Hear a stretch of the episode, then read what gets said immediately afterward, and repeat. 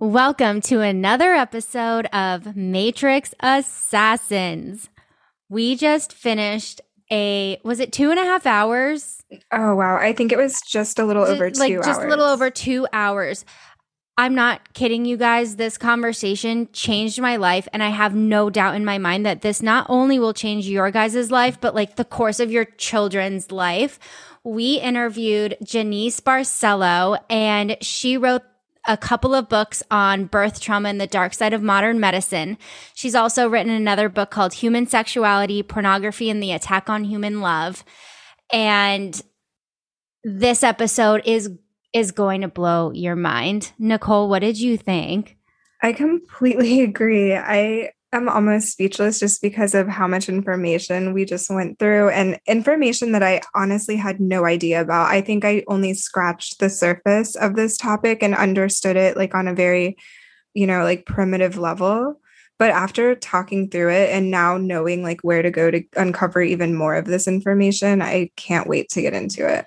Yeah, I mean, even when she was talking about the induction phase and oh man, there's just so much. And and for the men that are listening or that are tuning in, I'm so happy that you guys are tuning in because this is what we're about to expose is is so vitally important to you guys as well. Mhm. And the fact that there is just so much that our men really need to hear about about birthing and your and like their specific roles as well.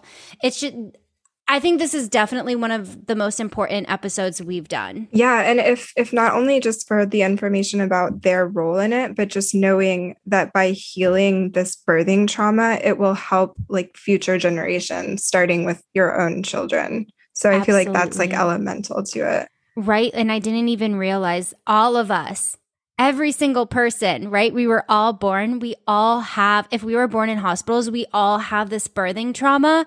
And then she delves into what this birthing trauma is hindering in all of our lives. And I didn't even know to heal birthing trauma. And Mhm. so I, I swear this is really, this is just going to blow so many people's minds. Right. And especially because, you know, if we didn't know that we had birthing trauma, we could be attributing certain issues to things that are related to that. So I feel like it's a foundational thing to be aware of or at least conscious of and to decide whether or not it's something you want to go into deeper.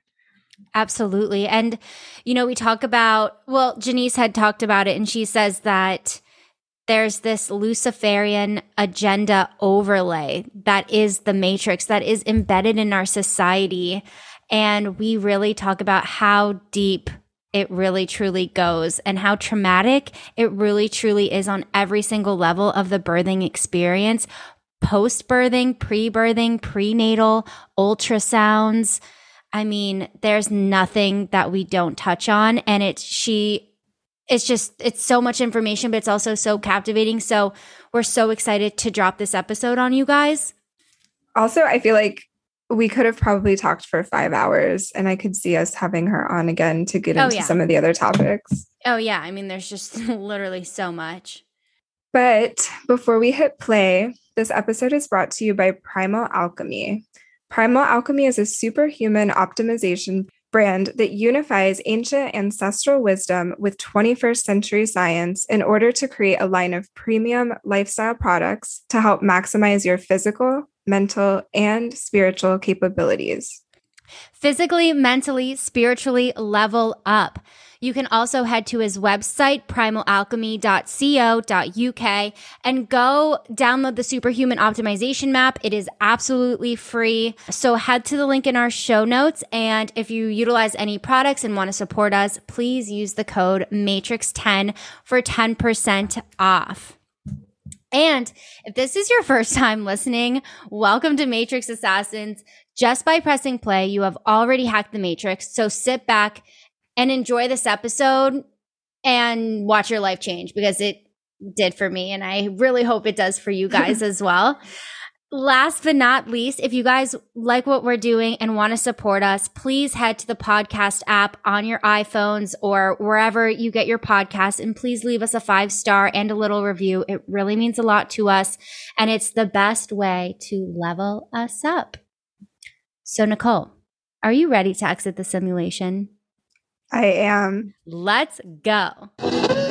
We have temperatures right now in the 60s. This bag right here. You don't have to. Welcome to Matrix Assassins.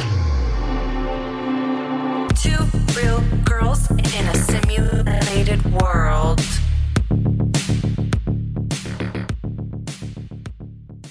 Welcome to another episode of Matrix Assassins. She is an author, educator, researcher, and activist dedicated to exposing the dark side of the medical establishment. In her first book, Birth Trauma and the Dark Side of Modern Medicine, Jeanice offers a critical analysis of technological interventions during childbirth and exposes systemic abuse of mothers and infants during hospital birth. Jeanice argues that medical violence is deliberate and methodical and reveals a decades long agenda to alter mankind by inflicting trauma on us at the earliest stages of our lives. In addition to her work exposing the dangers of medical interference in the birth process, Jeanice has also lectured extensively on the topics relating to human sexuality and pornography. She is the creator of a double DVD series entitled Human Sexuality, Pornography, and the Attack on Human Love, in which she exposes a sinister agenda to socially engineer humanity through the manipulation of our sexual attitudes and behavior. The DVD series reveals the mechanisms through which we had our children are being harmed. She is a true Matrix assassin. Jeanice Barcelo, thank you so much for stepping into the game with us tonight. I love that title, Matrix Assassin. Since you love the title, what does Matrix Assassin mean to you? It means that we are putting an end to this satanic uh, matrix that we've been probably trapped in for a few lifetimes. And we are uh, removing ourselves from it, perhaps dismantling it for the rest of eternity. That would please me extremely much. me too. So that's, you know, that would be a great end game to dismantle the entire satanic matrix. Yeah. So getting straight into it, our first question is especially for our listeners who might not um, be as well versed on all this information about the harms of childbirth in the medical setting. Um, so, why would someone want to inflict trauma on us at such an early age?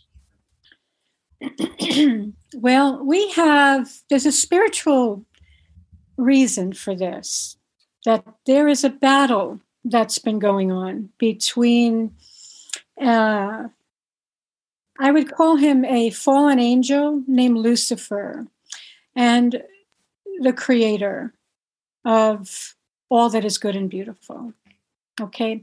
And this entity obviously didn't fall alone. He was in battle with the creator, and a lot of other angels actually followed him. I think it was like one third of the angels decided yes, they didn't want to be underlings anymore. They certainly didn't want to uh, be underlings to mankind because they had discovered that mankind was going to have a higher place than they would themselves in all of creation. And they became very unhappy with this and decided they're not going to go for it.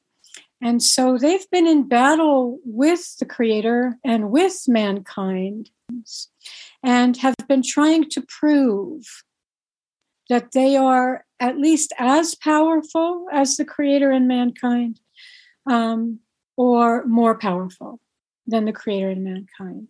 So, what they've taken to doing is they have a great delight in destroying our natural world you know, polluting, morphing, mutating our air, our water, our genes, you know, uh, our food supply, everything. They delight in mutating all that is good and beautiful. And also um, the way that they mutate us, in addition to the genetic engineering that's been going on for several centuries, is through trauma based mind control. And the easiest way to effectuate the mind control of a, of a man or woman is to get them at the earliest part of their life. You know, and that means during conception, gestation, and birth. These are the three critical times for the formation of our nervous system, our neurological system, our the development of our brain, the development of our bodies, the development I won't say the development of our consciousness because our consciousness is intact um, prior to conception, but the attack on our consciousness begins even before we're conceived by the mind control of our parents and getting them to uh, to conceive us in ways that go against the divine order. So it is not normal for mankind to be engaging in haphazard sexual relationships. This is totally a result of mind control. It's totally a result of the dark forces influencing how we think and how we behave and making us become willing to engage in these sexual activities that will cause us spiritual harm. And it will also cause immense harm to any children that are conceived as a result of the haphazard uh, activity. This is a very deep topic what's going on with sex, what we call sex, and how we're bringing babies to this earth, and how that's affecting us and our children. So I could talk about that, but the bottom line is this we have ener- energies and entities on this earth that desire to take control of us and this earth in order to uh, win the spiritual battle between themselves and the creator. And that's the bottom line. And they've created this artificial matrix. I would venture to say that the entire technocratic world is a Luciferian overlay. It's been superimposed over the real world. So they'll come in and they'll pave over everything, build all these structures, tear down the food supply in terms of the beautiful trees that are growing with food and plants. And, you know, um, the technocratic world is, from my perception, a, a, a Luciferian overlay over the real world. And we are initiated into the technocratic matrix. It's a satanic Luciferian matrix through the process of prenatal care and hospital birth. I love how you say mm-hmm. a satanic Luciferian overlay. I could not agree more. You know, one thing that I really enjoy to do is I love to find and discover topics that I would have never questioned ever and and discuss you you don't know to question things that you don't know to question. For instance the sky the clouds this and that. And i'm so excited to have you on because i had never in my life had thought to question childbirth. Mm-hmm. i just thought that this is how you do it. You yeah. you know from step from prenatal and quotation marks from a to z that there are no other options. Before we get into the meat of the topic how did you become involved in this line of work? Well let me say, I've had a very um, difficult road in terms of giving birth. I've had five pregnancies. None of them were successful in a live birth. Okay, I've had three miscarriages, one baby that I was told was deformed in the fifth month that I chose to abort my son. I didn't understand what abortion was at the time or how they were going to murder him or even that it was murder of of an infant at that time. Uh, but so I ended up with an abortion, which has very serious spiritual consequences. And in my fifth pregnancy, um, I carried my daughter to, to, to, to, term, but she was born not breathing uh, during a very well prepared for home birth and ended up in a neonatal intensive care unit where I witnessed them torturing her every day for two months, a little over two months before they succeeded in murdering her during a surgical operation. So that experience, combined with everything else that I experienced trying to give birth to children, there was so much birth trauma in my experience that I sought to begin to heal birth trauma. And that took me deep into my own birth experience and how my prenatal and birth experience had influenced my ability to give birth gently and in love. It was basically impossible for me to do because I was carrying so much trauma, unresolved trauma that was intergenerational. You know, the medical establishment actually killed my grandmother's baby. Before my mother was born, my grandmother gave birth to a son. They pulled him out with forceps and gave him a brain hemorrhage, and he died. Okay, so my mother was the next baby through the womb after the murder of her brother by the medical establishment. And she was gestated in what's called a haunted womb. And this kind of energy, there's a lot of prenatal stuff that's going on that is very spiritually deep and has consequences for us for the rest of our life. And if we don't become conscious of this and seek to heal it, it is very likely our children are going to be forced to not only carry the trauma that we've carried and have not resolved, but that with our children it will be escalated. So it's very important to become conscious of our prenatal experience, our conception experience, our prenatal experience, and our birth experience. These are three things that we it would be very helpful for our future earth for us to heal so that we can say the buck stops with me I'm going to heal this now. I'm not going to pass this on to another generation of children because I want to contribute to a generation of children that are born whole, intact, with a connection to the divine mind, and that have not been undermined or influenced by trauma of any kind. So that actually um, sparks a question that I have. Um, what are some of the most common forms of trauma that are inflicted on babies, you know, even before they're born and then after they're born? Because I think this is something obviously many of us aren't conscious of yet. Yeah. Yeah. So if we're if we look at prenatal care, what they call prenatal care, ultrasound, for example, is one of the main attacks on our the successful uh, emergence of an intact man or woman, infant man or woman. I won't say human because human, the word human means a shade of man, it means altered man. Okay, we want to give birth to mankind, but ultrasound is radiation, right? This is what people need to understand. The medical establishment will tell you it is just sound waves.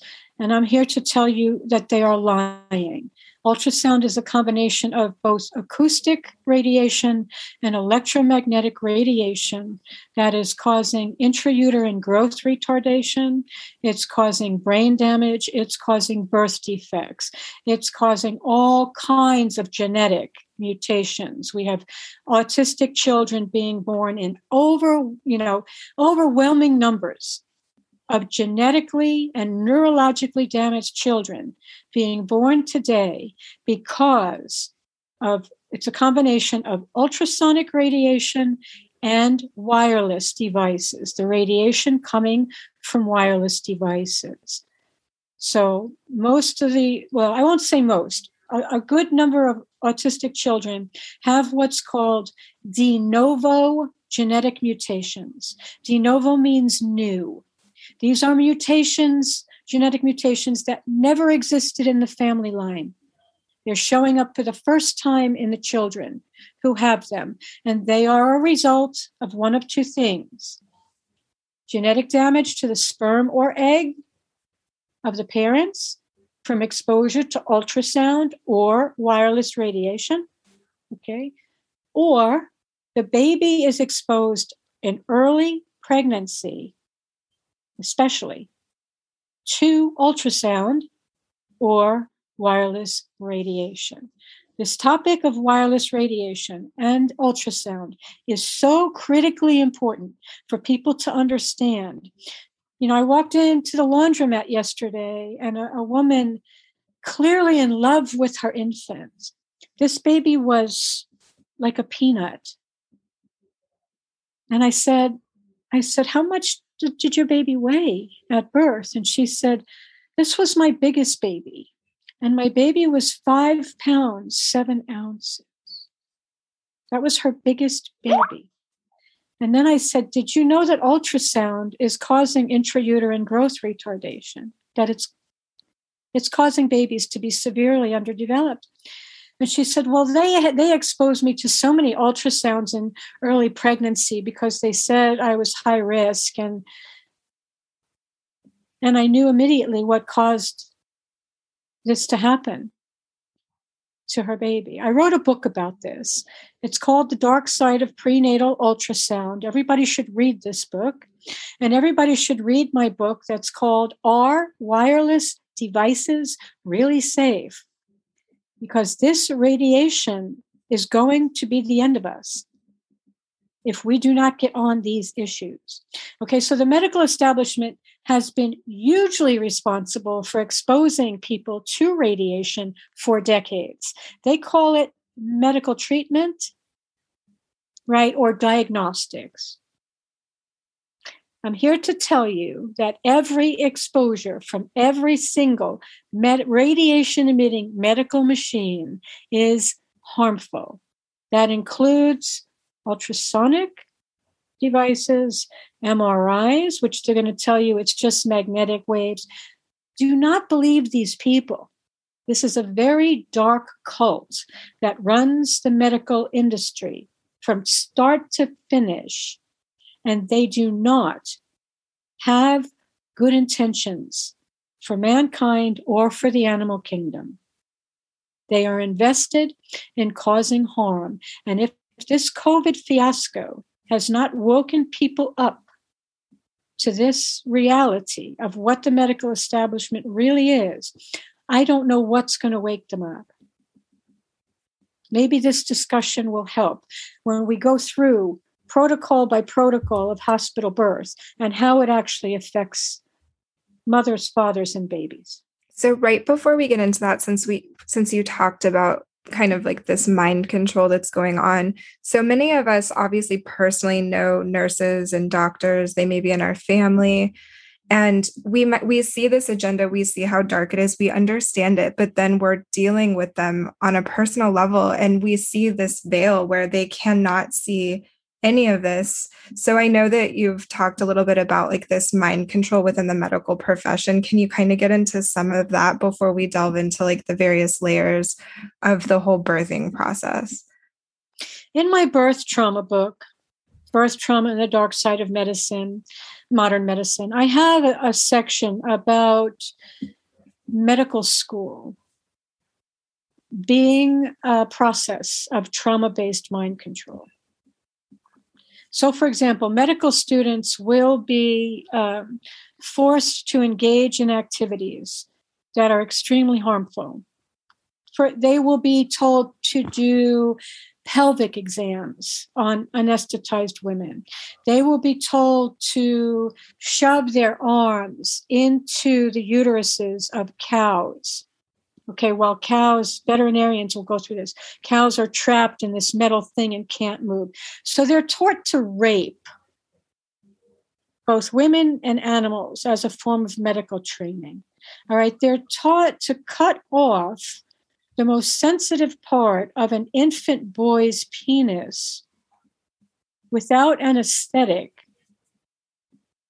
and to detach themselves from their feelings while this infant is screaming in agony from the genital torture that he is experiencing at the hands of these people that are in training to become doctors. The, uh, if you read that section of my book, you will be horrified by some of the testimony from doctors and people that were training to be nurses or veterinarians.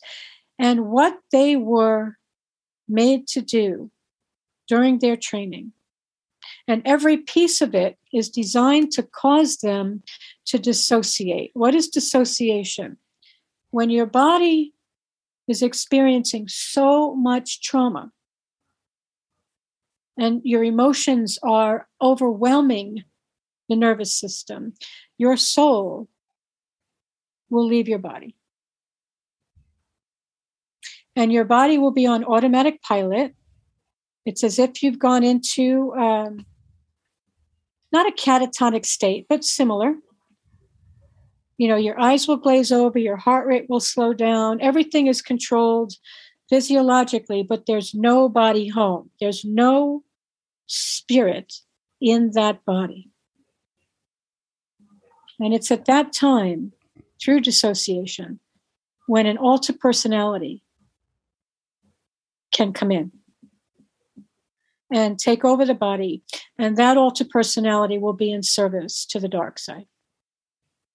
So this is how we create doctors in Western yeah. medicine is we cause them to dissociate. Some of them go into medicine because they're already part of the Luciferian cult. Okay, some of them are hardcore evil people. Many of them are not. Many of them go into this with good intentions and become completely disconnected from their feelings, from their soul, from their bodies. And that makes them that makes them very dangerous. Anybody that's under that level of mind control is capable of engaging in activities that cause extreme harm, even to their own children. Like, who in their right mind hands over their newborn infant and says, Yes, please mutilate their penis.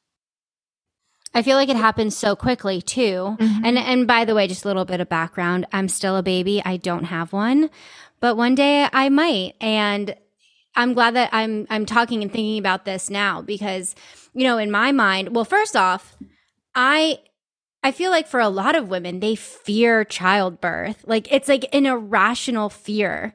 Um, and we'll we'll talk talk about that too because like why is it we are like programmed to fear it so deeply? But then the other too is like you know you see m- movies or videos or you know you hear experiences of your friends giving giving birth and they immediately hand the baby over and then their you know their noses are being I don't even know like getting suctioned. all the gunk out. Yeah. yeah, suctioned, and their eyeballs are getting gunk in them. And like, it's just bizarre to me now that I'm thinking about it. Well, let's talk about these things first. And to answer your question about why there's this irrational fear, you have to remember all women were born. That's yeah, that's a great and thought. All and and the overwhelming majority of us came in through hospital birth which means we came in through hospitals are Luciferian temples of the occult. Okay, the birth process itself in a hospital is one large satanic ritual. Mm-hmm. Absolutely. And people don't understand that there's so many, most people, there's so many people that die in hospitals. So just imagine all of the spirits and all of the demonic energy that's being conjured in hospitals all the time. People are so disconnected by the thought of possession and, and demonic energy. They think it's this really out there concept. But what people really don't understand is it is very easy to clear your chakras, clear your channel, and have something step in. It's not as out there and bizarre as it really is. It have it's extremely common.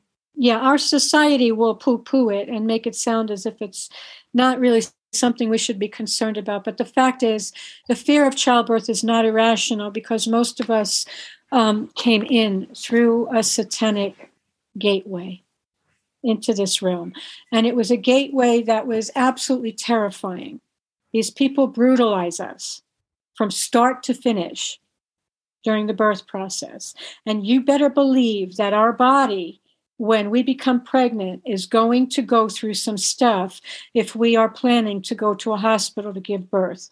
Your mind will not understand because your mind represses the trauma, right? It stays locked in the reptilian and the and or the limbic system but the conscious mind isn't aware of it your body is aware of it I'll call yeah, your, your body, Your knows. Body is the unconscious or the reptilian memories and the, Mhm. the limbic memories. It's there, and your body will be experiencing panic at the thought of you taking it into a hospital to give birth because your body knows when you do that your body's going to experience tremendous harm I mean, it's so sterile. You got all these beeps around you. Like, how are you? You're supposed to be in like a relaxed state, and yet you're under these lights. All these strangers are around you. You're in freaking stirrups. Like, it's kind of like literally the last place on earth that you actually want to give birth. all of it is by design in terms of what they do and yes if you think about what a hospital is it's a place of disease trauma illness Mhm. death so who in their who in their Who in their right mind? Like, It's really- I'm sorry, but the more I, I- think about it, like, it's what? it's really yeah it's really validating to hear this because i feel like there's you know there's so many people that really innately and intuitively know this on a level that they can't completely explain but then it's just become so normalized that you're supposed to think that it is the place that you go for health and for healthcare and not only that but it's the safest place. safe yeah That's what's pounded into our brains through the media.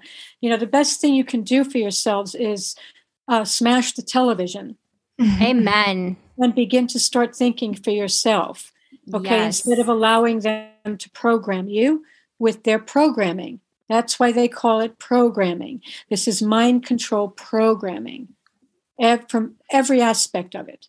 So we have the power to heal ourselves. Let me stress that this is very important if you've had birth trauma and if you're born in a hospital, it's likely you do. You should take a look at you know your history and try to unravel any trauma heal that trauma and then get pregnant and give birth outside of the medical establishment with the help of a trained certified professional midwife. This is in the united states as opposed to a certified nurse midwife everybody write that down Mhm. you want to get a CPM, a certified professional midwife, if you're in the United States, and not a certified nurse midwife. We call them midwives, the nurse midwives, because they are medically oriented, medically trained, and and can and will, you know, be conditioned to behave in a medical way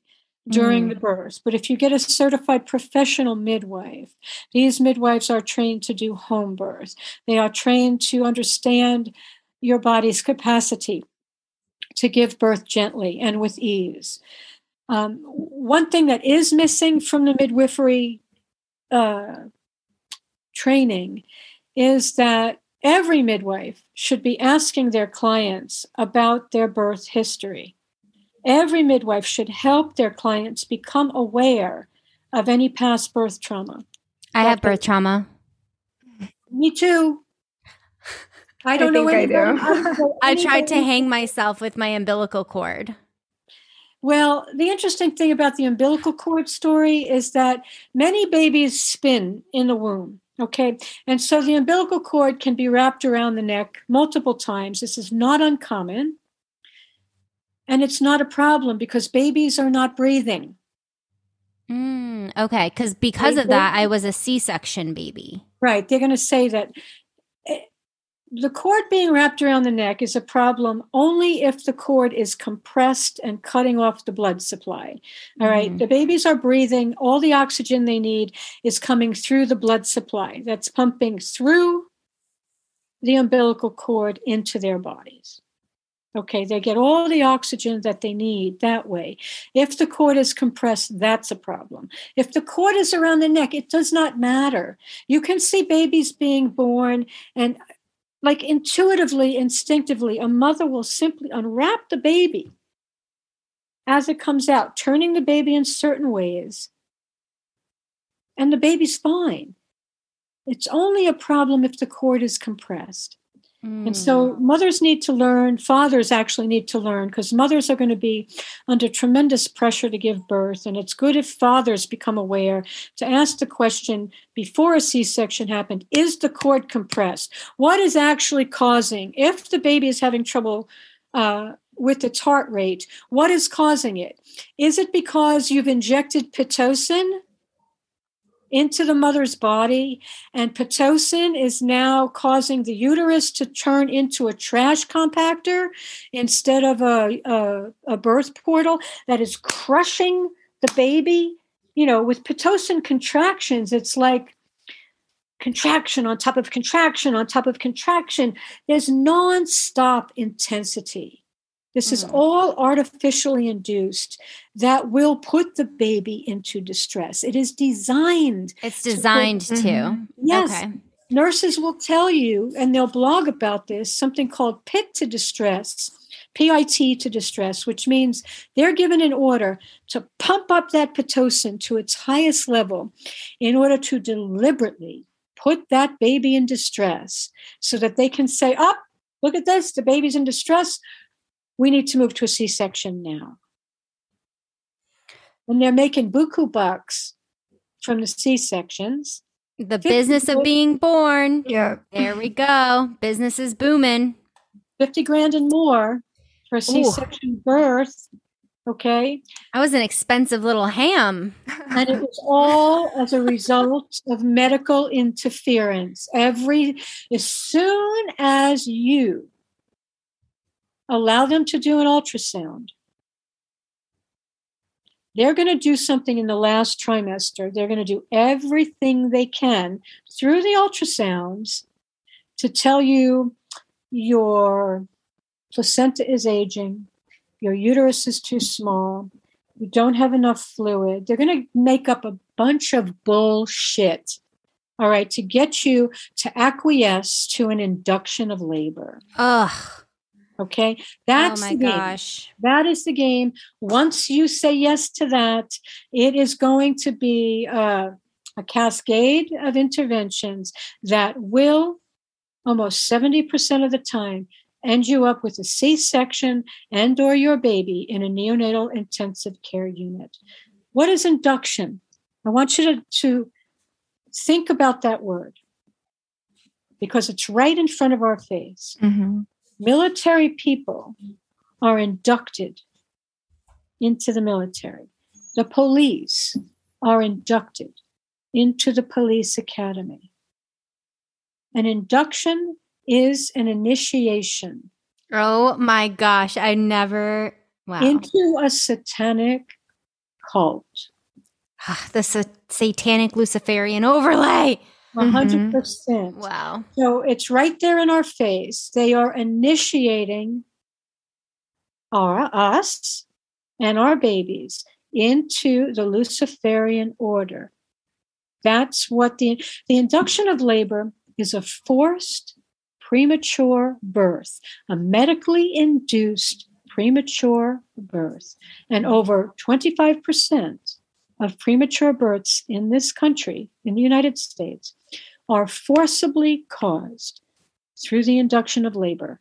25%. Over 25% Wow. by the medical establishment. Now, why do I say it's a premature birth? Because in a natural birth, the baby decides when it's ready to be born and will signal the mother's body that it's ready. And the mother will begin producing the neurochemicals of birth to allow for the initiation of labor. But the baby has dominion over the timing of its birth. All right, this is a spiritual thing. This is a profound interference hmm when they come in with induction. And it is designed to impress upon the psyche of that child that you do not have control over your own destiny, that we Oh. Oh wow. that Wow. we will be deciding on what your life is going to be, even to the point that we're going to decide when you are born, as opposed to the agreements that you made between you and the Creator the astrological system of our world, all of it. All of this has spiritual potency that they are deliberately interfering with. And it's amazing to me that people do not see this yet. I've been talking about this stuff for at least 10 or 15 years now right and still most people are just like you guys oh my god and then you see it right all it takes is mm-hmm. one person to say it and then your whole being goes oh my god mm-hmm. yeah I, it's just it's become so normalized. And i think so normalized. before you know this medical matrix that we're in now women obviously lived in more of a communal setting where they had you know mothers, sisters, friends that had gone through this process and they had people in their own communities who could do this. And it, you didn't need to rely on a hospital. I mean in ancient civilizations we didn't have this and humans were around for you know much longer. So this is a new intervention in the scheme of history oh yeah 100% it's a it's like a the tiniest sliver mm-hmm. of the history of mankind where we've been giving birth for centuries, generation after generation after generation, successfully without their interference. But what do they tell you? Women were dying in droves before the help of doctors. The fact is, in the United States today, we have the highest infant and maternal mortality rates in the industrialized world. Women and babies are dying in droves, and it is because of the medical establishment and all of their wicked Luciferian interventions. Let me talk more about these interventions because people need to see this. And every mother that's already given birth in a hospital will be able to hear this because they will have gone through this. Okay. Mm-hmm. So I started out saying with the induction of labor, you're going to be in for the ride, big mm-hmm. time. Okay. The ride will start with the ultrasound. Here's what's wrong. We have to induce, blah, blah, blah. Mom and dad say, okay, here we go. Okay. Now they're going to introduce a number of things.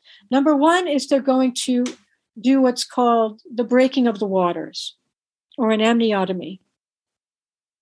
Now, babies are in an amni- a watery amniotic sac. That's actually very protective during labor because it's like padding from the intensity of contraction. Okay? So they're going to break it in order to cause the baby maximum discomfort. Okay? And they're going to tell you it's to speed up labor. Um, I don't know that there's any evidence to actually indicate that it speeds up labor. What it does do is it makes labor very intense, painful for the baby and painful for the mother. Okay. Then they might introduce what's called a fetal heart monitor. There are two different kinds. There is the kind that they strap around the mother's belly, which is ultrasound. So they're going to be irradiating the mother and all of her eggs and the baby, sometimes for days during an induction, causing all sorts of neurological and genetic damage that may not be visible at birth. This is the thing about ultrasound. You can literally direct a beam at an egg and cook the inside of that egg without anything happening to the shell. So I want you to understand that these children may look normal at birth, but they're not. The, their insides have been irradiated. And this will have long term effects. For example, it may cause infertility. Ultrasound stops sperm production two 15 minute blasts to the adult male scrotum, and you have a minimum of six months infertility.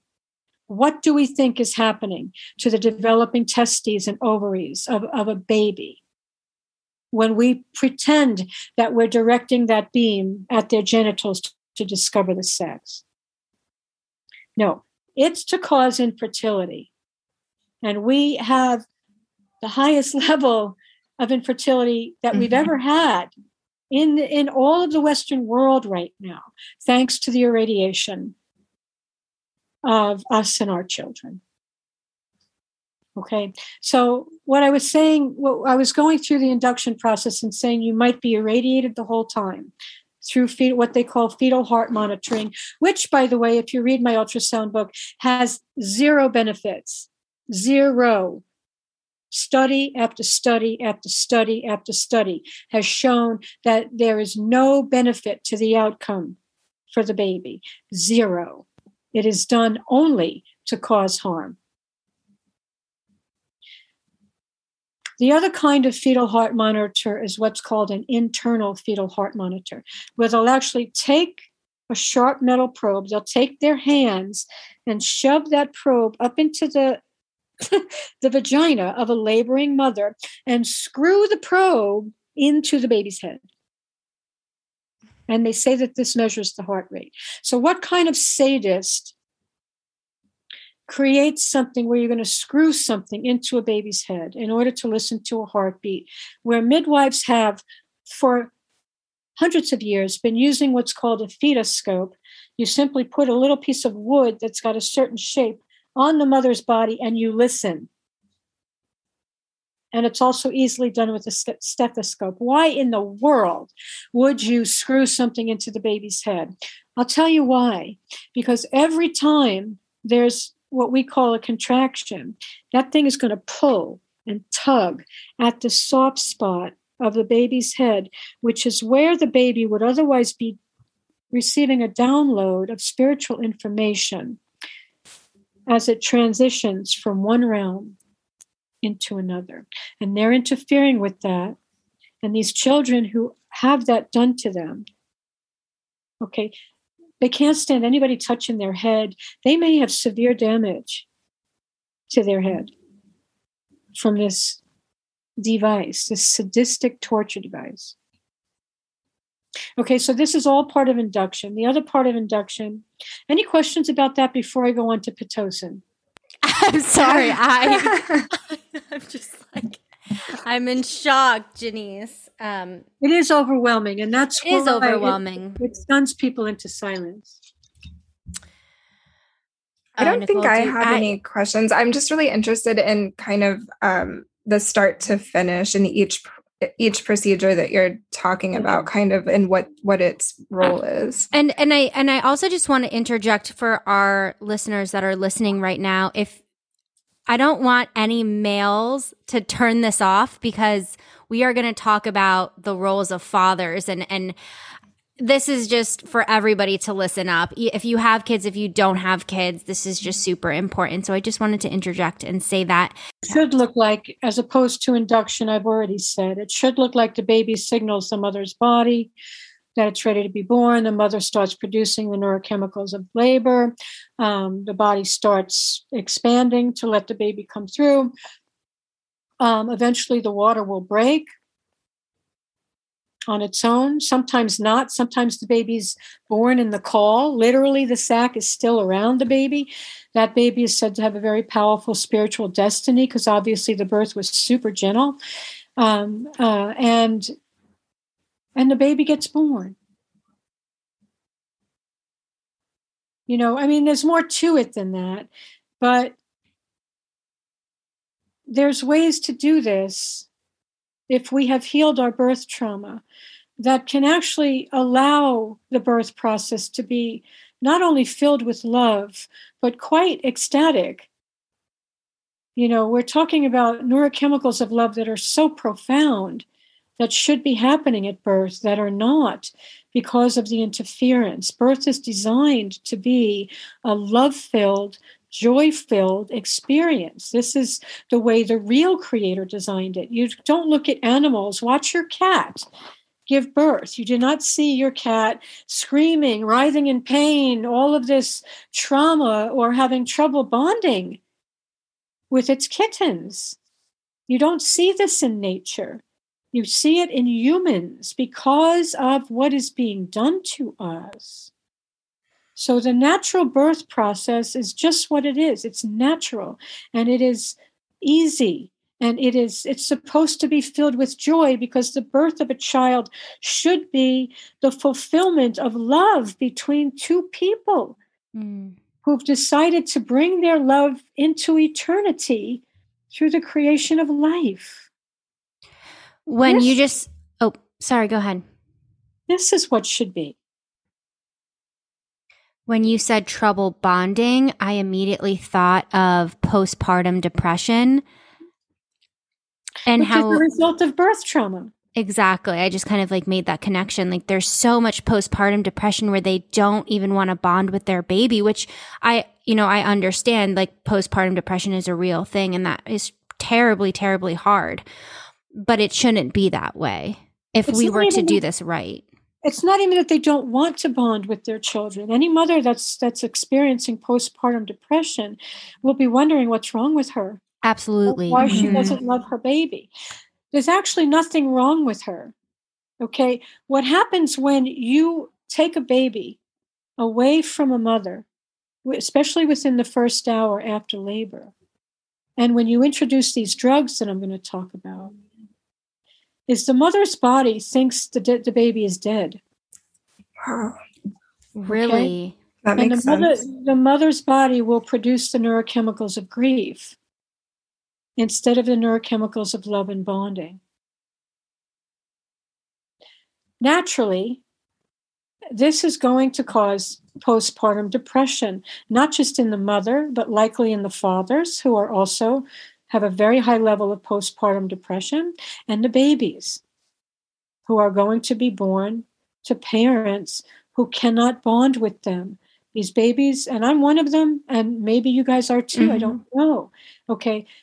These we can't bond with our parents properly. We've never experienced the love that is our birthright because we were born on drugs we couldn't even make eye contact with our mothers my, or our fathers because they put this burning poison gunk in our eyes to prevent eye contact. Eye contact is a primary means for the neurobiology of love to activate. That's you activate the brain through the eye contact. So they block it.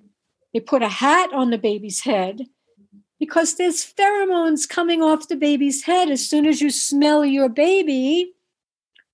That activates the neurobiology of love and you can identify your baby and your baby can identify you. No, no, no. They're going to put a hat to block the pheromones so you can't smell your baby and they're going to swaddle your baby and wrap your baby in a blanket that's got neurotoxic chemicals. They're going to straitjacket the baby. That's what swaddling is. It's another form of torture and they're going to hand you a dissociated, straitjacketed, blinded, hatted infant. Whoa. How Yeah. can you possibly, you know, a baby should be born and immediately put skin to skin, Skin to on skin. the mm-hmm. mother's body. No hats, mm-hmm. nothing. No eye gunk. What about the umbilical cord? Cutting that too soon. Oh, we're getting so far ahead in our Okay, okay. Okay, let's, yeah. let's take it at your pace. What what is the next step? I just want I wanted to take this step by step. Yeah, but Absolutely. Let me finish with induction. We'll just go through a couple of these protocols because we won't have to do them all. But the other thing with induction that people should be aware of is this drug called Pitocin, which they are going to try to get into the mother's body no matter what. Even if you say you don't want an induction, they're going to try to find a way to get this drug in your body. Why is that? Because Pitocin is artificial oxytocin. And oxytocin in its natural form is the hormone of love and bonding. So, when you inject synthetic oxytocin into a mother's body during labor, you are going to undermine her ability to produce the real thing. This is all methodical and purposeful. As soon as this drug enters the mother's body, artificial contractions will proceed. These artificial contractions, as I mentioned, are extremely intense. In a natural birth, a contraction will start. It will raise its level and come to a peak. it will ease off and the body will rest. Then again, it will start, elevate, peak, ease off, body will rest. This is, this is necessary, especially for the baby, to recover its heart rate. The resting period is very important. And also for the mother to regroup, you know, before another intense sensation occurs. The opening of the body is a profound experience and can be experienced as pain, or it can be experienced as expansion, depending on the perception of the mother. Now, if you've conceived a baby that you don't want with a man that you don't love, it's not going to be easy to give birth to this baby. All right, it starts with what we're doing sexually. But if you've conceived this child purposefully, called this child to you with a man that you love, that you trust, that deeply cares for you, that you're bonded with, and you too want this baby, you may have a blowout, orgasmic, ecstatic experience in the birth of this being, which is what our Creator actually designed, as opposed to the creature of the Bible who tells people to cut off the most sensitive part of their infant's penis to create a covenant with him. And who also ordained that women should experience pain in childbirth. That is not the creator. That is an impostor. And that is an impostor that, that is masquerading as God, that's got billions of people worshiping him. And I'll leave it at that. The real creator designed birth to be filled with love, gentle, joyful, ecstatic, and I say orgasmic, you know, we think of orgasmic in a carnal sense, like we're getting off and we're, you know, we're really having some great sensation. But when you listen to a woman that's called the baby forth and loves the man she's with and really wants this baby, I've heard women talk about the birthgasm, okay, which they'll tell you is much more complete and profound than any orgasm that we're going to have because we're engaged in carnal activity because we want to get off. Birth is designed to be profoundly, uh, have profound, beautiful sensations. Okay, but that's not going to happen in a hospital birth. It's very, very rare. You'd have to be an exceptional person to be able to experience this during hospital birth and have an exceptional perception of the birth process. Really, really quickly before you get into the next part of it, do you think that this is also by design to make women not want to have as many children? Because if they had a great experience, like you're describing, and they got beyond that fear of giving birth because they had this great experience, then they would probably have more. That that is true. And yes, that is what's happening. If you mm-hmm. end up mm-hmm. with a cesarean section, for example, the pain of that surgery and the months that it can take you to recover and the interrupted bonding and the fact that you you know even trying to breastfeed your baby if the baby kicks mm-hmm. all of this makes it like who that who wants to go through this again and they're going to have to have another c-section you see. Mm-hmm. Yes, it's all methodical. Yes, what you just said is accurate. Pay attention to what they're telling you to do because it's not in your interest to do any of it. So with Pitocin, because it's artificial oxytocin and because the mother will not be able to produce natural oxytocin the way she should be, not only is bonding going to be interfered with and breastfeeding, because oxytocin is necessary for the letdown of breast milk and proper breastfeeding. But the baby's oxytocin receptor sites are going to be damaged, potentially for life, unless they become conscious of this damage and heal it. And that means that child will have trouble experiencing love through, potentially throughout its life because of the introduction of Pitocin. Okay. Next comes the epidural, because the mother is going to be in extreme pain from these artificial contractions, and she's going to be wanting some pain relief. So in comes the epidural. What is the epidural? The, the epidural is an anesthesia that they inject in around the cerebral spinal fluid through your spine that is intended to numb the lower half of your body so that you feel nothing. The cerebral spinal fluid is said to be the seat of the soul. It is a crystalline fluid that flows through every ventricle of your brain, through your entire nervous system, all around your spine, right down to your birthing area. And they're numbing it, which means they're numbing the spiritual potential of the birth process. Like you have the potential as a woman to transcend this dimension through the birth process itself, to have a, an amazing, it's a shamanic gateway to experiencing the divine, the birth process. But with an epidural, that is nullified. The other thing that's nullified is your ability to help your baby get born.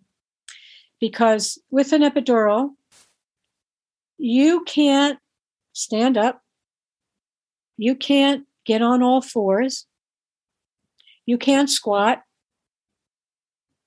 you can't spiral your body, you can't even roll over on your own. People literally have to roll you over because you cannot feel your own body.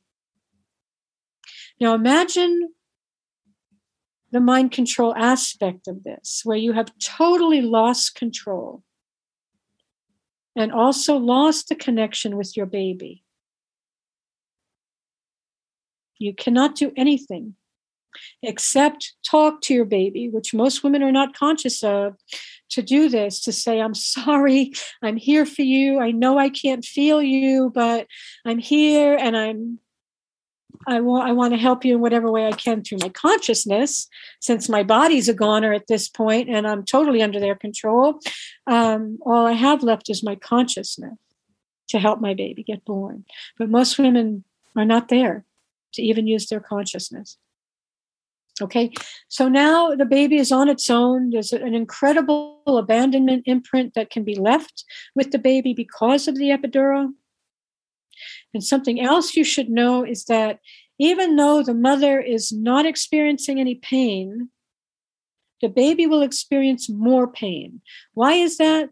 Because in a normal birth, when when the contractions start happening the body will produce oxytocin dopamines beta, beta endorphins all these good feeling neurochemicals and hormones to make the birth pleasurable none of which are going to be happening because of the epidural and the pitocin, which means baby will experience more pain because baby needs the oxytocin and the beta endorphins and all of these things to make the birth manageable for the baby too.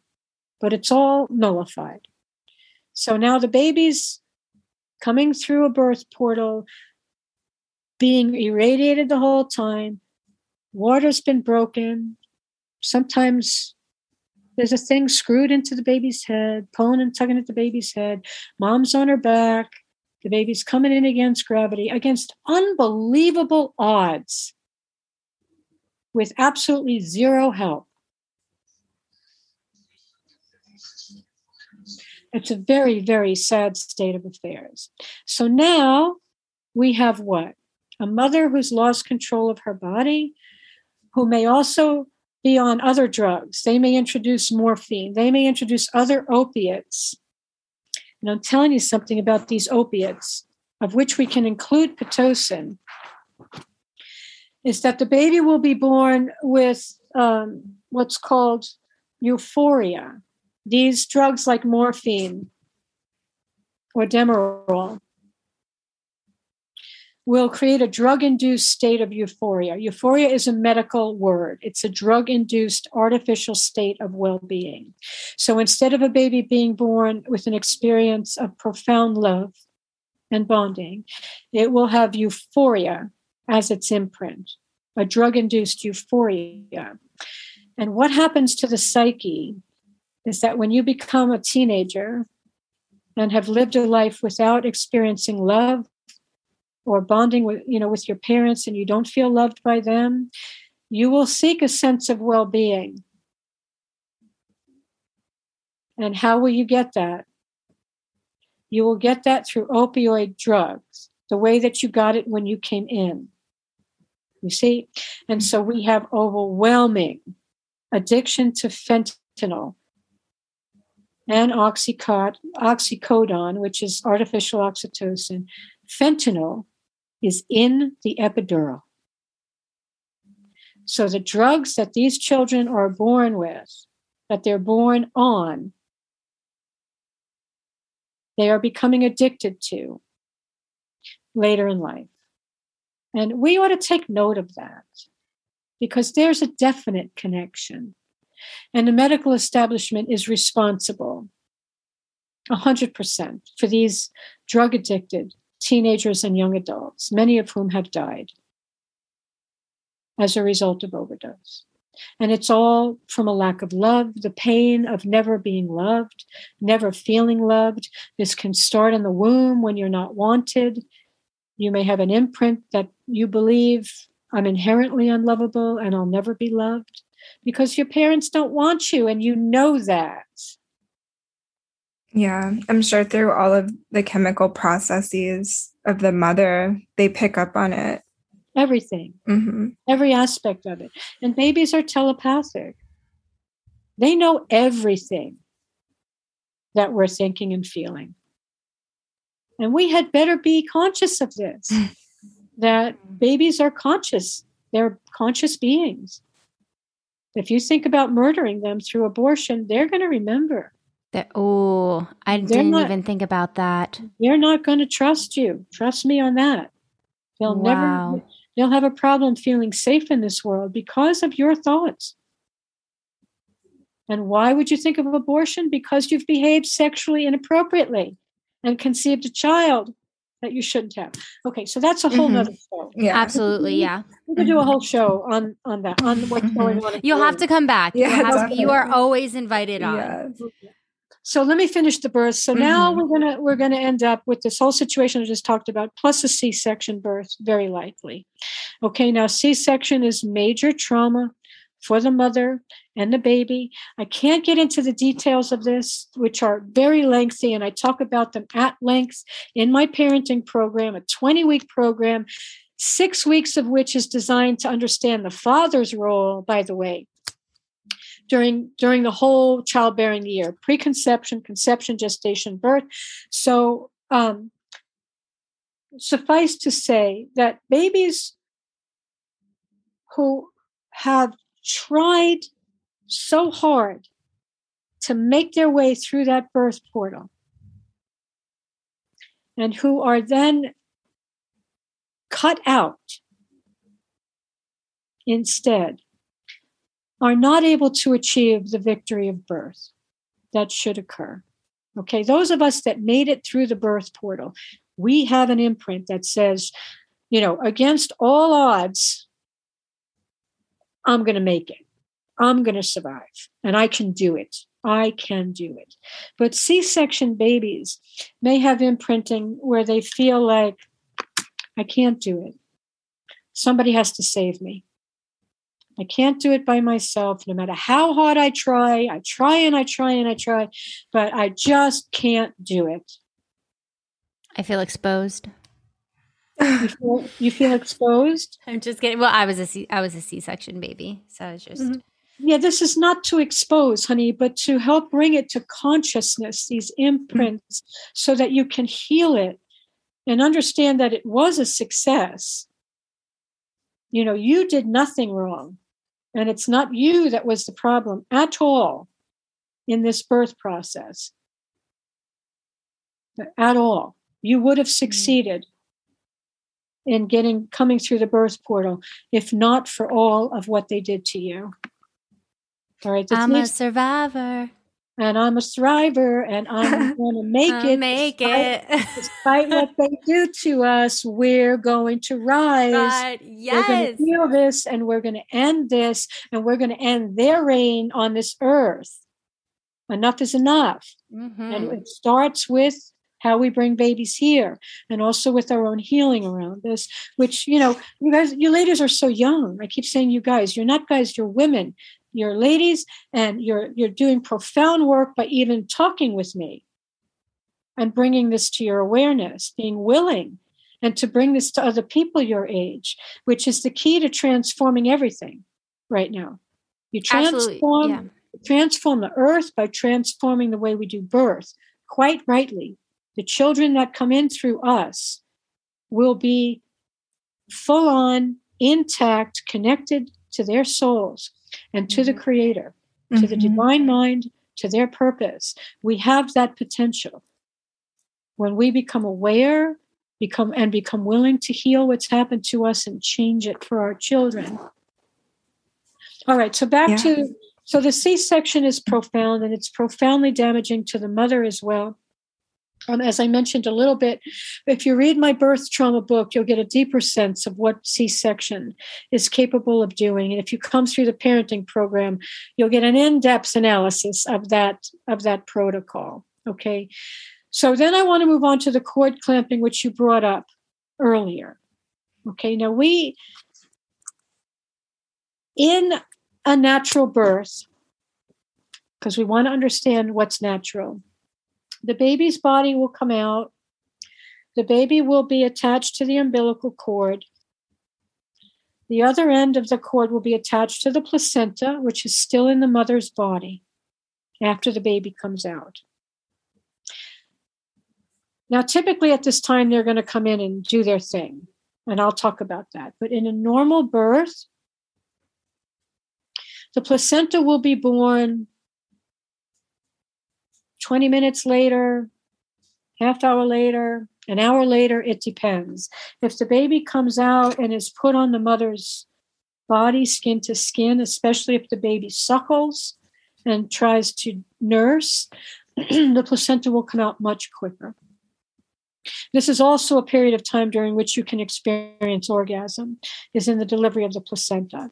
So, orgasm was not designed to be a carnal experience, is actually designed to be um, for the benefit of experiencing love and a, a, an ecstatic birth, okay, a bonding ecstatic birth. So, interestingly enough, the baby's out, the placenta's out, and you're going to see the umbilical cord has a bunch of blood in it. It's usually quite beautiful, blue in color, purple, really pretty.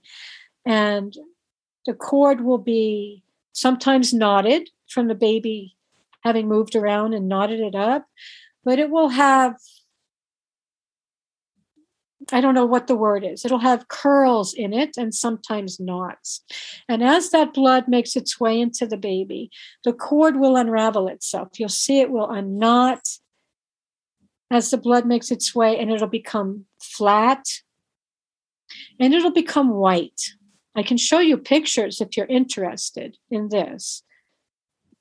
Um, yeah, don't- I I don't get grossed out by that stuff. I, I would like. oh, it's not gross at Yeah, all. yeah. I know. I know. Some people think it is. I, I don't think it is. I Oh, think no, it's no, no. fascinating. Yeah. Oh no, no, it's not gross at all. Let me Mhm. see. Um, hang on. Let me see if I could bring these up. Bring these up real quick. Yeah, sure. And while you are, one of the questions I just thought of is, what what do we lose by not allowing that process? By not allowing it to naturally unravel and release the rest of the blood into the baby? We're going to talk about this in just a minute. hmm Um, is it possible for me to share my screen with you? Yes, I think I just changed the settings here. Who can a- share all participants? Okay, there you go. There. Oh yes. So here, wow. Oh, wow. here is picture number one. Okay, you see the umbilical cord This is blood flowing through it. You see how it's curled up? Mm-hmm. You know, it's got these waves in it. Mm-hmm. Okay. You got that picture. Let's go to picture number two here. I'm just going to flip over to picture number three Mhm. instead of showing you them all because there's quite quite a lot. Share screen again. Here's picture number three. This is what it looks like after a while. You see how the the knots are unraveling themselves and the cord is Mhm. becoming white. Mhm. Okay. Stop the share. Go back over. Let's go to picture number five so you can actually see. Share screen. Here we go. So now you see the cord is almost done. Yeah, it does look white. Mhm. You see how it gets flat? Yeah. It's almost white. All right, a few more minutes, then it's safe to cut the cord. That means your baby has received all of its blood, which you definitely want, because the blood contains stem cells, nutrients, oxygen, so your baby can develop a proper respiratory system and immune system, right? The blood is really important for your baby to receive. They're going to try to trick you and say, Do you want to store your baby's stem cells in, in case your baby gets sick? Really, what they want is your baby's DNA, and they're not going to store your baby's stem cells. That's number one. Number two, you don't you want your baby to have its stem cells at birth. Mhm. Okay, don't let them trick you. Do not sign anything to give Uh-uh. away to give away your baby's cord blood or stem cells. Okay. Now, what they're going to do in a so in a normal birth, you would not cut the cord until the cord is flat and white. Some people do a lotus birth where they actually leave the baby, the cord, and the uh, placenta attached for days until the umbilical cord falls off naturally. The reasons for this are spiritual, because the baby has um, a spiritual connection with the placenta and can make its determination when it's ready to let go of that placenta. This is a deep topic. Indigenous cultures saw the placenta as um, a spiritual guardian, a twin. You know, the placenta will break down its own body to feed the baby if the baby is undernourished. In a lotus birth, if the you know like six days after the baby's been born if the baby is nursing the placenta will still be pulsing. It's still alive and responding to the baby being nourished. This is a living organ and a spiritual being that the baby has a special connection with. And so to honor that baby we would want to take the placenta and the umbilical cord and perhaps plant a tree and bury the placenta and umbilical cord there so that the baby has a place to go back, that it can reconnect with the spiritual energy of its placenta. This is a very spiritual thing that we're doing. Okay. Don't get tricked into eating your baby's placenta. I was just Oh, I thinking know, I was that. I thinking was just that thinking too. that, right? So humans are not like other animals in the wild.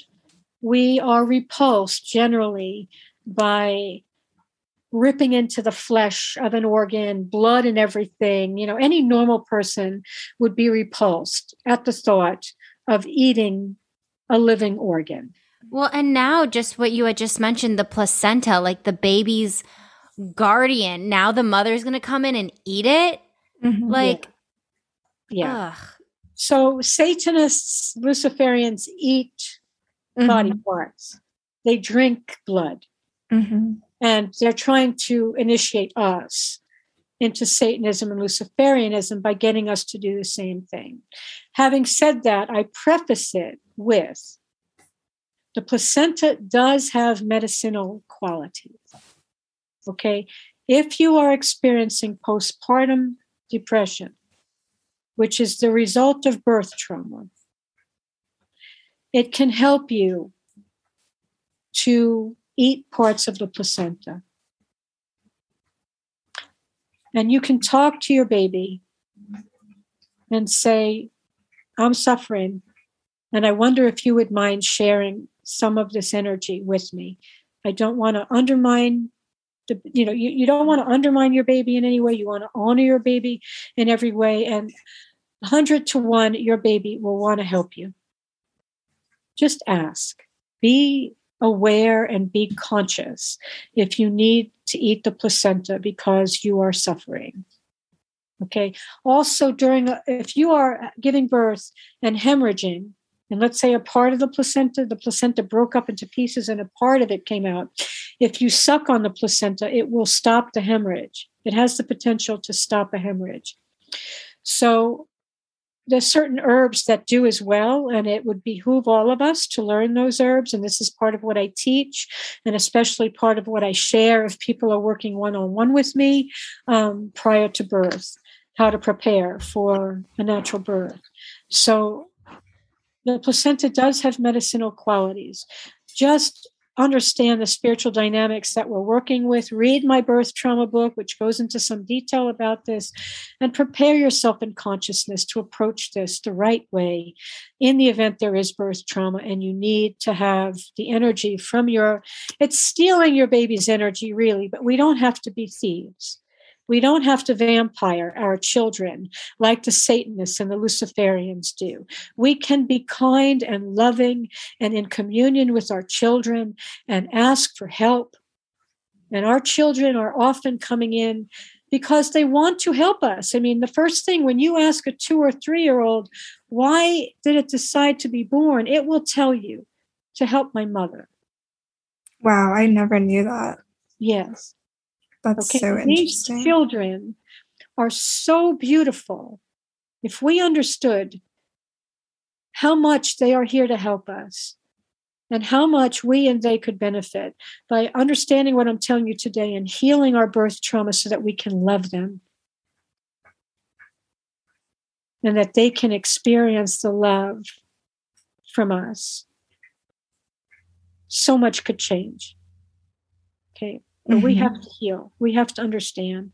So, with respect to what they're going to do, in addition to getting you to try to eat your baby, your baby's energy through placenta encapsulation or whatever. Mm, put it in a smoothie. Yeah, I mean, it's So so, gro- it's ridiculous. so grotesque if you think about it.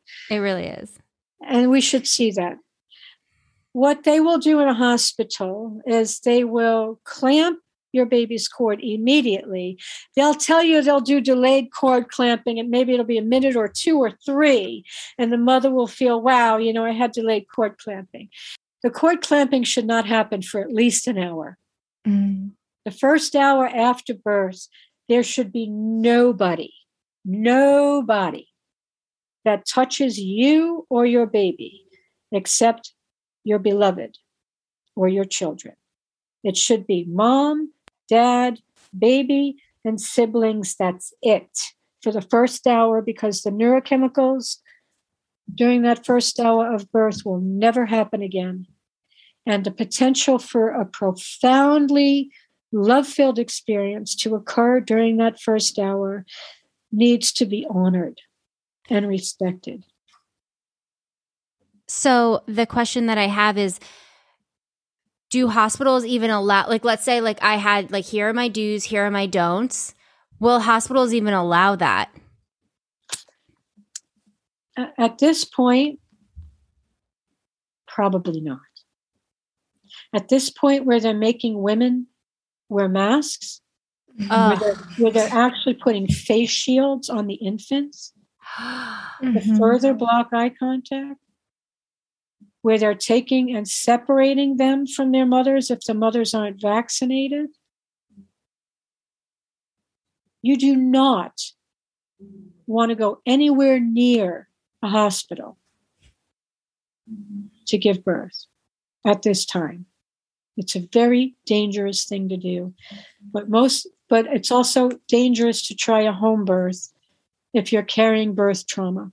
So please, because I could tell you my story about this. I had so much birth trauma, and that's what contributed to my baby being born still and suffering for two months in a in a neonatal intensive care unit. So you don't want to go into a birth with birth trauma. You can heal it. I've had many women heal it during pregnancy. It's better to heal it before you conceive, but you can do it during pregnancy. and try to avoid these people, please. All right, because not only are they going to cut that cord, they're going to steal your baby's blood, they're going to steal your baby's placenta. These things carry top dollar in the satanic industry. Okay, they sell for max money in addition to the foreskins. They get a lot of money for these things. When they sell it off, they're going to tell you it's for research. It's for their consumption and mm-hmm. it's for their satanic science. That's what it's for. And it's also because they know if they can get their hands on your baby's placenta and umbilical blood, they can negatively influence your baby throughout its life. They can do their rituals. You know, in in certain indigenous cultures, fathers have very strict protocols they must follow to take care of their baby's placenta and umbilical cord because they know if the wrong people get their hands on it, dark forces can influence their children. Fathers have a very important role that they've been relegated to the sidelines in our our satanic civilization. Yeah, I, yeah. Can we touch on that because I, that is that is so true. They have been relegated to the to the sidelines, and I'd like to kind of talk about the role of the father in pregnancy and how it, how vital and important they truly are. The role in pregnancy is a highly spiritual role. The, see, the mother is giving birth to the physical body of the child, and the father is giving birth to the spiritual body of the child, if he's aware of it. That spiritual body will be born anyway, but who controls it? Who is who is educating it? Who is providing it with information? Is it going to be the father or is it going to be the Satanists? So the spiritual body and the spiritual self of the child are the father's responsibility during gestation. He should be compiling the spiritual program for the child's life. That would involve creating a space of love for the child to be born in. That would involve treating the mother with absolute kindness and respect. You know, that would involve visualizing the child having a very happy life, connected to God, connected to all the animals, connected to the divine mind. There are many aspects to giving birth to the spiritual self of the child. So, in many ways, the father's role during gestation is even more important than the mother's. Now, the physical body is very important, but the spiritual self is going to actually be giving life to the to the physical. So, mm-hmm. taking taking all of this to the highest consciousness that we're capable of at this time is the important thing to do. And of course, during conception, one thing a father, as a father, you do not want to do is to look at the woman as a sexual object. If you're looking at this woman and you're thinking, I want to get off, I'm going to put on a condom, I'm going to spew out my life creating potential into a piece of rubber and flush it down the toilet, okay? A, you're spitting in God's face, saying, I don't care about your life creating program. I'm going into the satanic program right now because I just want to get off. And that's all I care about. Okay, that's a big problem. That's number one. B, this woman should be perceived by the Father as a co creator of life and someone who he deeply loves. And if that is not the case, this man who has been mind controlled and is probably very interested in fucking and all those things men are supposed to be interested in. You know, you got to get your penis in as many vaginas as possible. This man is going to have so much pain if he ends up creating a child with a woman that he does not love, that it can actually turn into something like like what's happened very recently a mother has decided to raise their son they're separated transgender. And so the father is just completely emotionally devastated that he can't raise his son as a boy. And of course, the establishment judicial system backs up the mother to raise a five year old boy as a girl. And the father has no say. So the pain that the men experience is very profound, including regarding abortion, over which they generally have absolutely no say that their children are being murdered. And this is all because we have been conditioned to have sex with people to get off. And we think it's normal and good. We've even been told it's what God wants. So be aware. You know, there's a lot of programming that needs to be deprogrammed. This is a, you know, part of what I do, I realize, is I'm a deprogrammer because I just come right out and say, no, this is what it is and this mm-hmm. is the mm-hmm. this is what's happening and this is the result. And mm-hmm. people are like oh and your body may start to vibrate like like really uncomfortably as i talk. And i apologize for the discomfort. This is this is a function of mind control breaking down. This is the discomfort that you're feeling. It's literally the mind control breaking down. It's not comfortable.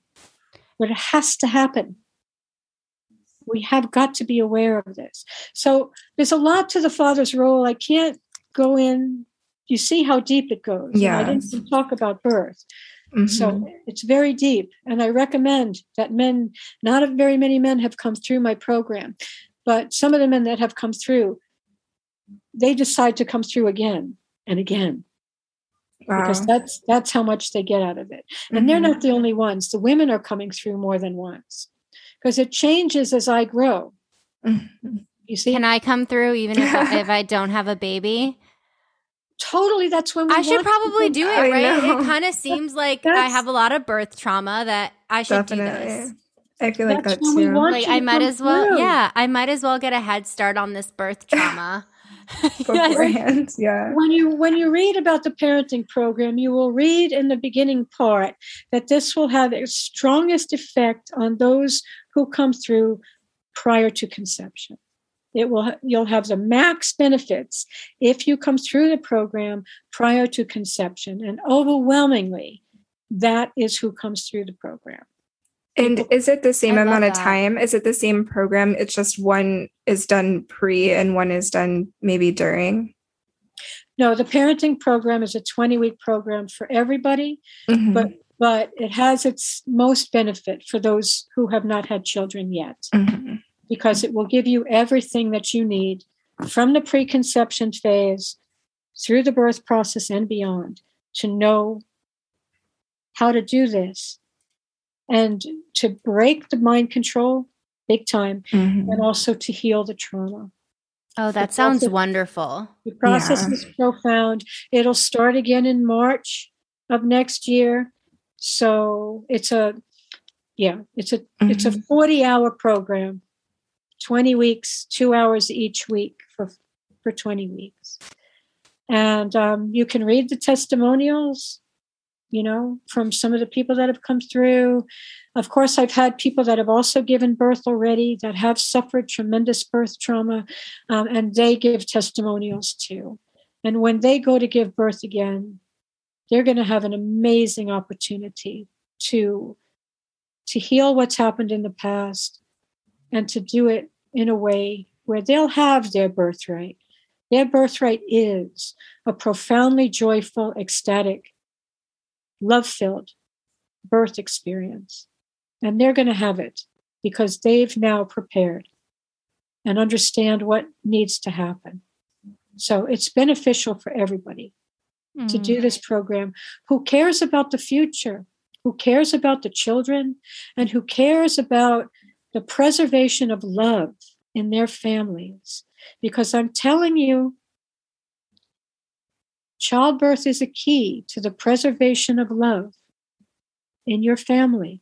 And if you want love to be preserved between you and your beloved, this program will help you. And everybody wants that. Everybody wants enduring, authentic love, Mm. not a substitute. I'm going to settle for this guy because I, you know, I haven't found anybody better. No, we wait. We wait. We make ourselves the best that we can be. I'm 62. I've been married twice. The love in my marriages, as much as I loved both my husbands, was not preserved. Why? Because of what I did, because of what we did, because we were under mind control, and because we had unresolved trauma.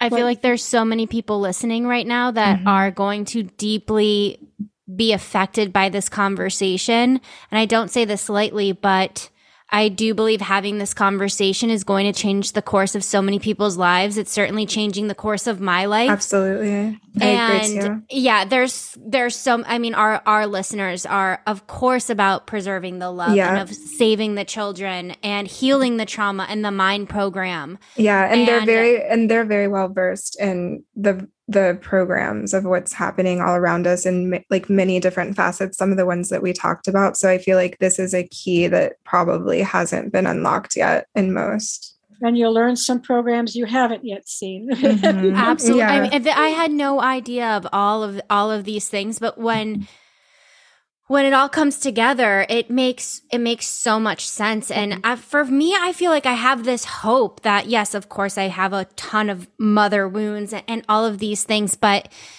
to not fear childbirth, and, and now in my in my mind, like it's completely like I've had this shift during this conversation. Is like I cannot wait to create this ecstatic love. I really do. I Nicole, do you feel that? Like Yeah. Mhm. I so because I, I so feel like much. it gives it's empowering because it gives you more control over the situation unlike what you were just talking about where you're handing that control over when you subject yourself to the system Yeah.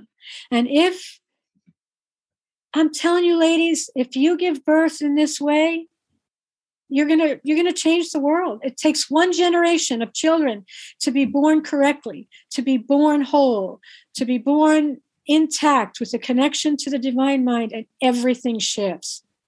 And you Yeah. ladies and your beloveds, people your age, are carrying the keys to, to make this change. So, helping this information get to other people your age is just profound service, in my opinion. And certainly, giving birth to children is a profound service to this earth, especially if you prepare yourselves in the way I'm suggesting. It can make a huge difference on this earth. And the whole earth will rejoice at the birth of these children and the fact that families are stable and whole and made up of love that is enduring. The whole Yeah. earth will rejoice. because i was just thinking just knowing so so many don't know this trauma that they've gone through and obviously they feel it they feel it but they might not know what they're feeling and just thinking about how if they don't have to go through that trauma or if they can heal it how how like you were just saying it would just change everything. But it's just you know we we aren't meant to go through that from the start. Can you just imagine like I, I mean life is hard enough. So all the traumas that we experience in general life is is hard enough. But then having this compounding effect from the very beginning it's just unfathomable to me i just can't How would it be if yeah we- how would it be How would it be? Yeah. How would our Mhm. world be? And how much, you know, it's so much work for us to heal. How would it be if they didn't have Mhm. to do that work? What kind of lives? And how would we feel observing our children having joyful lives that aren't so hard and aren't such a struggle and filled with pain? How good would that be for us? And for everything. I mean, really, all Mhm. little things benefit from from the love of mankind. I I mean, just our gaze upon a flower is good for the flower. Our tender look, you know, our look of joy toward a squirrel or a chipmunk or anything, it benefits everything, our love. Certainly. This can change everything. Everything's about the restoration of love, the preservation of love, returning our people to their capacity to, to experience love, the fulfillment of love. We deserve it. We've certainly had our share of the opposite, and it's time to go Yeah. a different direction. One other thing I didn't talk about is circumcision, and let me mm-hmm. say that if you think anything else I just mentioned is bad, the worst is circumcision. And I could talk for a half hour about what they're doing to the boys. And never, they're doing this to attack the male energy, to attack especially the alpha male energy. And they're not only doing this to basically neuter male power, because you create an imprint of helplessness and betrayal and be- abandonment by your parents that hand them over for this kind of satanic ritual abuse, which is what circumcision is satanic ritual abuse and genital torture. All right, you're going to have adult men who have a difficult time not only trusting and loving and bonding, but stepping in to the male role, which we very much need at this point, Mhm. you know, because we need men to step up. Okay. And it's difficult because they've been harmed, they've been damaged purposefully. And we're trained to be liberal and all this stuff. And it's time to overcome the programming that we've been put through to hate ourselves and that men have been put through to hate their masculinity. It's called toxic masculinity, Mhm. but it's not toxic. It's profoundly beautiful. And boy, do we need it. Mhm. Yeah. especially if we're gonna if we're going to step into being strong powerful loving women you better believe we need men who can match us so we have to see what's happening to our men and encouraging them not to buy into it and to step up and be their men be the men be No more Yeah. betas. No more. no more betas Yeah. no more no more betas. Yeah, because dress wearing you know i mean Oh, god it's terrible. God, guys, come on, Mhm. let's get a grip. yeah, Okay? it's because they're Mm-hmm. the biggest threat to the system. So that's why they have the systematic attack going on. Yep, exactly. I wanted to quickly go back to the topic of uh, birth birthing trauma. And if you have birthing trauma, it is going to be very hard to have these birth births at home. And Why I- is this? Why is this? Mhm. Let me explain. Because if you have unresolved trauma, your body will try to work it out during the birth process. And the birth process may be very slow, it may take a long time, and a repeat of past trauma can activate during the process itself. Because, you know, you know how if you had an abusive dad, you might attract re-attract a man that's abusive like your dad. yeah. So we're always doing this in terms of recreating trauma, recreating similar circumstances. And we do this so that we can work it out. We're always trying to work it out and restore the system to love. Well, the body's going to try to do that too. It's going to try to work out the trauma during pregnancy and birth and restore the system to love. But this can result in a very difficult birth as the body tries to work out the trauma.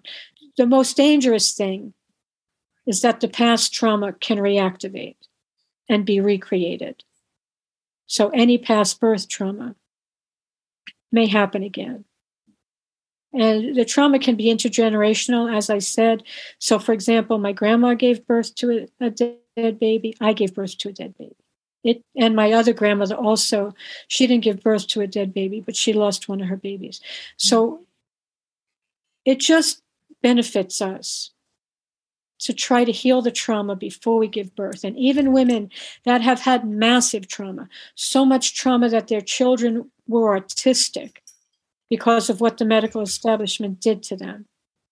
Okay, can give birth at home easily, quickly, gently, without trauma, because they've done a few weeks or months of very directed healing for their trauma.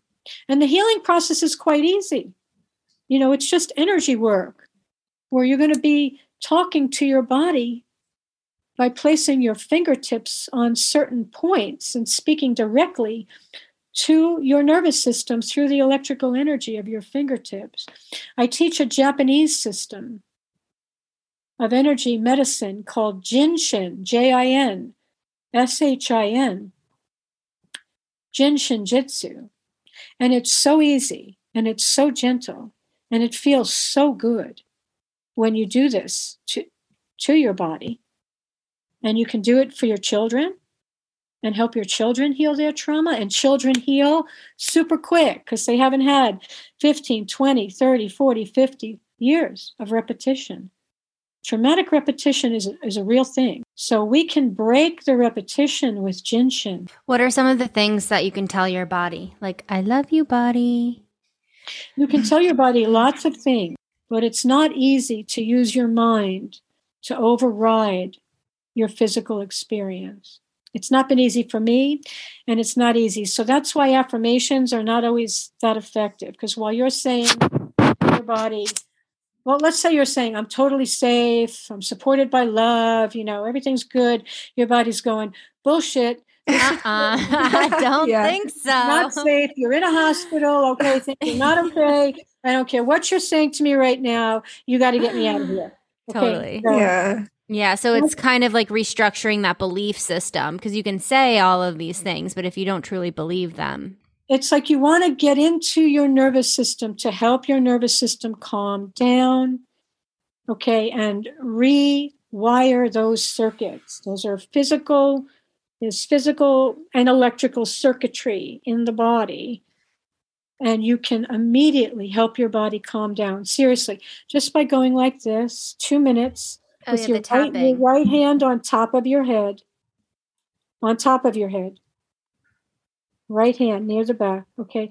Left hand on the third eye and holding it for two minutes. And i don't want to do this now mm-hmm. because it's going to take some time. But two minutes here two minutes here at the tip of the nose and two minutes at the v of the neck. I want everybody that's watching to try this. Right hand up left hand two minutes two minutes two minutes and see how you feel just in five minutes of a treatment see how you feel I have a quick question. So, um, is there a reason why you hold your head at the same time that you're holding the other three places? what we're doing is when we have had a lot of trauma the tendency is to be up here Mm-hmm. for the spirit to hang out up here because the body is not very comfortable place because of what the body's endured. So here we're talking to the spirit and saying please come in to the body. We're calming the body down literally Mm-hmm. enough so that the spirit this flow is a lot longer. There's several more points that go down the central channel channel. But what we're saying is what we're doing literally is letting the body come to an energetic space where the spirit feels it can inhabit Mm. Wow. That's really interesting. Because I feel like I intuitively, for some reason, like when I feel certain ways, like I'll touch here or, you know, like maybe my face, but I never thought about, you know, how you integrate the two. So that's really interesting. and you'll learn just through this flow there Mhm. are there are points here right there's points here Mhm. Oh, yeah, this is the tapping. here. Well, it's not exactly. The tapping is a little bit different, but it's similar because you're working Right. with energy. The Jinshin meridian system, um, this flow works with what's called extraordinary meridians, Okay. which actually form prenatally. and inform the development of the meridian system. So we're going to a deeper level with the Jinshin system than with the tapping system or any meridian system. We're going, we're taking things deeper to the prenatal place. What happened? What happened early? Mhm. And rewiring it. All at the same it's very deep work. Like like I think I see what I see because of the birth trauma healing that I've done. And Jinshin was fundamental. I still do it every day. I still do self care every day.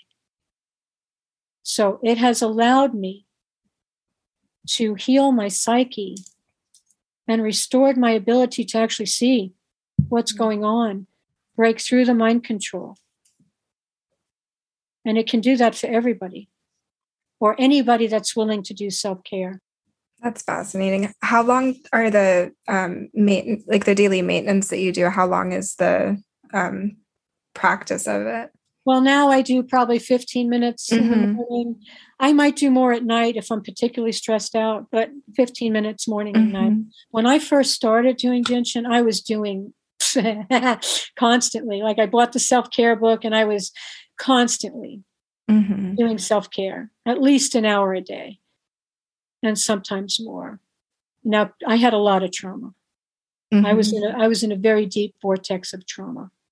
I was homeless, living on the beaches of Hawaii, you know, having to hitchhike into town every day to get my food, manifest money every day, no shelter. You know, I mean, it was intense. And I had just given birth to a baby that was born not breathing. I almost died from hemorrhaging.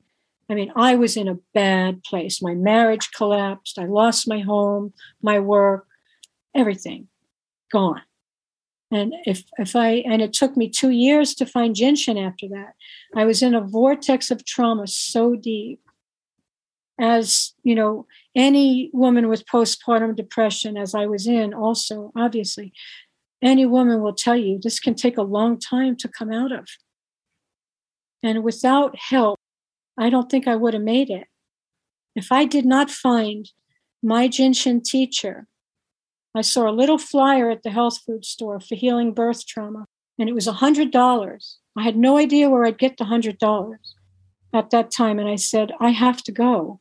And I went. And I swear to God, it was a weekend long, very inexpensive workshop. By, by the end of that weekend, my outer reality started to shift.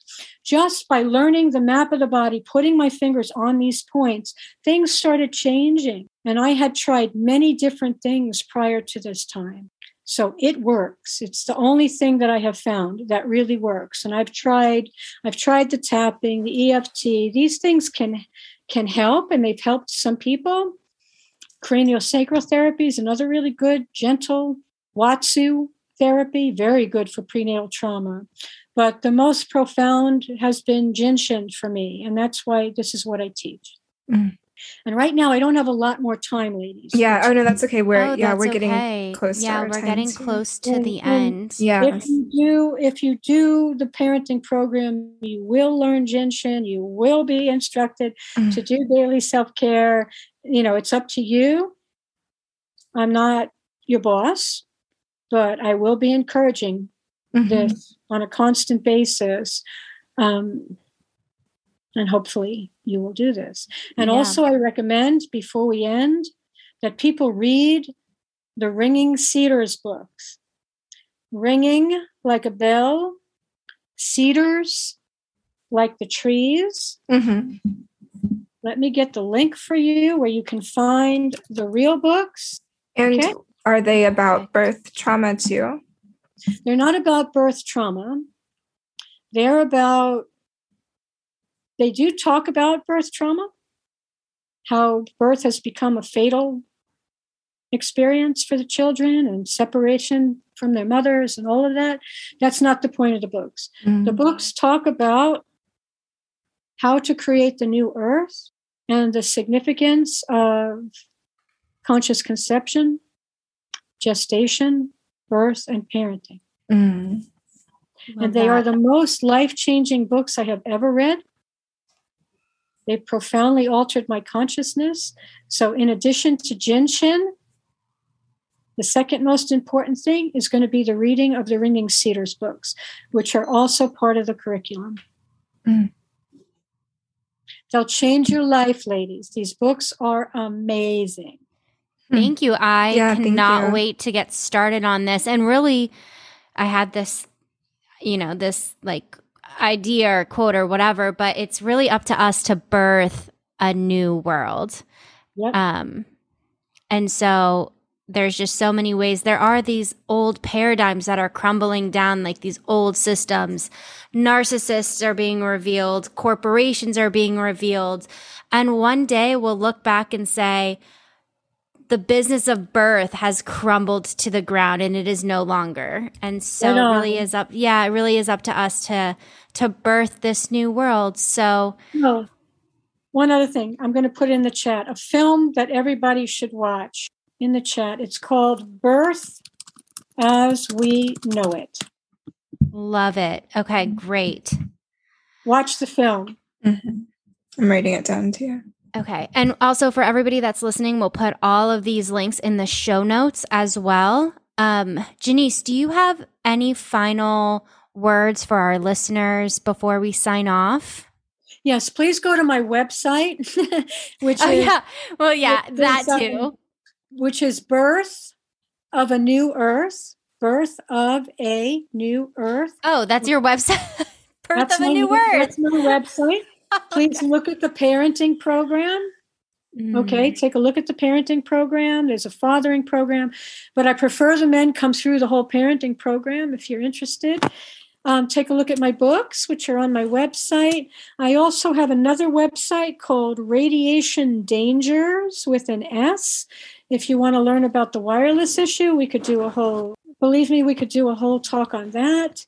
Um, and we do in the parenting program. You're going to learn a lot about that and how to correct things in your home. This is a real preparatory path toward bringing children in in the creator's design as opposed to Lucifer's. I love that. Mhm. I really do believe it's like a great course just for anybody. Yeah. You know, I would you know, I would love to create my space and and for me too and and in preparation for a child one day. You'll learn so much about the space of love through the Ringing Mhm. Cedar books. Oh, I love that. Oh my gosh. Okay, it is on my it is on my reading list. I will mine too. absolutely read that. And one last question for you is what is one song that penetrates your soul? The song that I speak to my infant daughter, her name is Anastasia, by the way, is called Truly, Madly, Deeply Do by Savage Garden. Truly, Oh, Madly, yeah. Deeply. I love I know that, that song. song. hmm And I've Okay. communicated whenever she wants to get my attention, that song will play on the radio. There's been times when I've asked her a direct question and I've asked her to play the song on the radio for me at a specific place and time, and she does. So that song touches me deeply. I love that song too.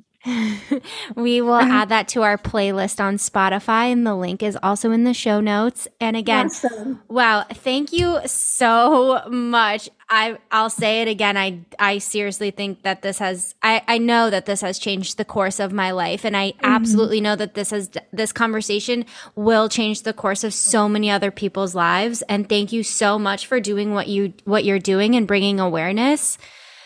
And Yeah, you are so welcome. And let me say that I have a niece, my sister's daughter. And if she could hear this and respond in the way that you ladies have, I would be thrilled. well, you'll have to send her the link. Yes. she She'll love the MA it. girls. She should listen to us. We're great. How old is she?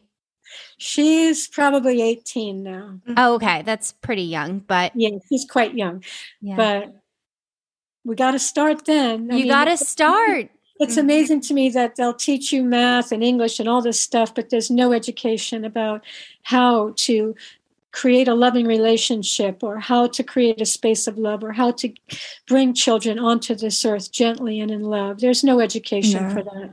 And it's time.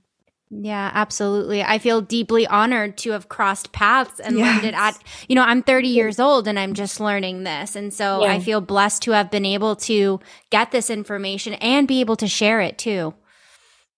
I'm thrilled. Thank you very much.